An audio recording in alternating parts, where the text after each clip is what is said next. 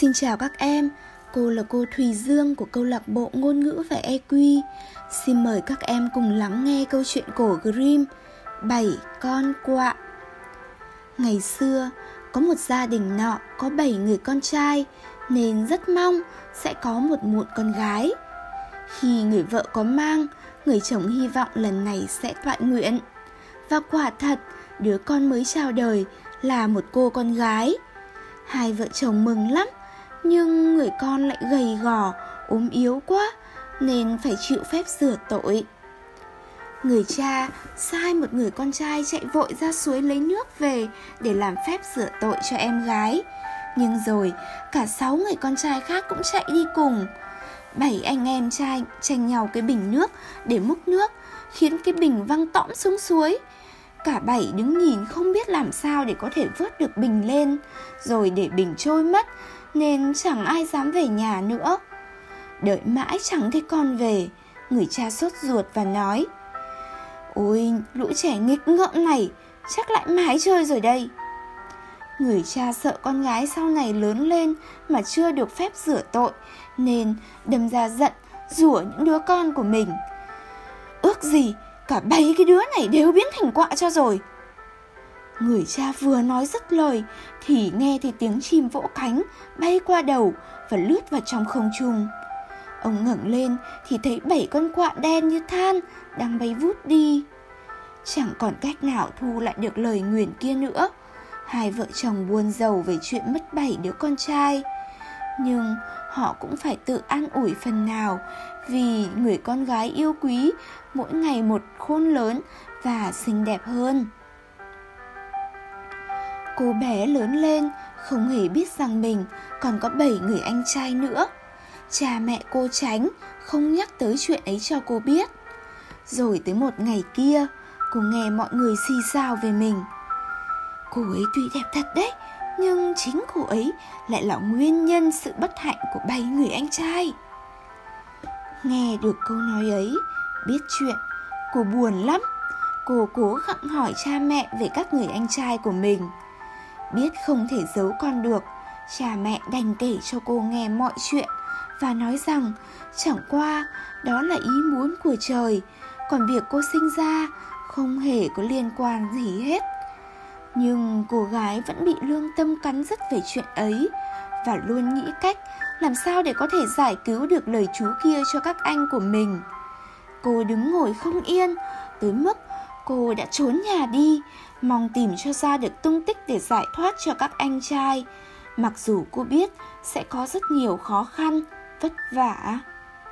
Đồ đạc cô mang theo chỉ có một chiếc nhẫn nhỏ là vật kỷ niệm của cha mẹ và một cái bánh mì để ăn khi đói bụng, một bình nước nhỏ để uống khi khát nước và một chiếc ghế con để ngồi cho đỡ mỏi. Cô bé đi mãi, đi hoài, đi tới tận cùng thế giới. Cô đi tới mặt trời, nhưng mặt trời sao nóng quá và non thật dễ sợ. Hình như hay bắt trẻ con. Cô vội vàng rời ngay chỗ đó và đi về hướng mặt trăng. Nhưng nơi đây lại lạnh lẽo và hoang vắng. Cô bé có cảm giác phía đằng kia có người ở. Cô vội vàng quay gót đi tới các vì sao. Các vì sao tiếp cô niềm nở và tốt bụng. Và mỗi vị ngồi đều, và mỗi vị đều ngồi trên chiếc ghế dành riêng cho mình. Sao Mai đứng dậy cho cô một cái chân gà nhỏ và bảo, Nếu con không có cái chân gà nhỏ này thì con không thể mở được núi thủy tinh mà chính các anh con đang ở trong ngọn núi thủy tinh ấy. Cô bé cầm cái chân gà nhỏ xíu, lấy khăn bọc lại cẩn thận rồi lại tiếp tục lên đường. Cô đi hoài, đi mãi, sau cùng cũng tới được núi thủy tinh. Cổng lớn thì đóng kín, cô lấy cái bọc khăn ra, nhưng khi mở ra thì, chao ôi, chẳng có gì ở trong đó nữa cả. Có lẽ cô đã đánh mất món quà quý của các vì sao tốt bụng mất rồi. Phải làm thế nào bây giờ? Cô muốn cứu các anh của mình quá, mà lại không có chìa khóa để mở cổng vào núi thủy tinh. Cô bé bèn rút dao ra, cắt một ngón tay nhỏ xíu của mình đút vào trong ổ khóa và thật nhiệm màu làm sao cổng mở ra trước mắt cô bé khi cô bé bước vào bên trong, thì có một ông già dáng người nhỏ nhắn bước tới. Ông hỏi, con tìm gì ở đây? Cô bé trả lời, con tìm các anh của con đang là bảy con quạ ạ. Ông già nói, các anh quạ của con đang không có ở nhà, nhưng còn muốn chờ các anh ấy về thì đi vào đây rồi ông già chuẩn bị bữa ăn tối cho bảy con quạ. Ông bày thức ăn vào bảy chiếc đĩa nhỏ và rót nước uống vào bảy cái chén nhỏ. Cô bé nếm ở mỗi đĩa một miếng và uống ở mỗi cốc một hớp. Chiếc nhẫn mang theo, cô thả vào trong cốc nước cuối cùng. Chợt, cô bỗng nghe thấy tiếng ở trên không, có tiếng vỗ cánh và tiếng chim reo. Lúc đó, ông già nói, giờ thì các anh quạ đã về nhà rồi đó đàn quạ trở về thật. Con nào con ấy đi tìm cốc đĩa của mình để ăn uống.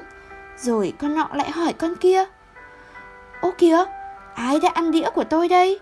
Ai đã uống nước ở cốc của mình nhỉ? Nhất định phải có người đã đụng đến chén đĩa này rồi.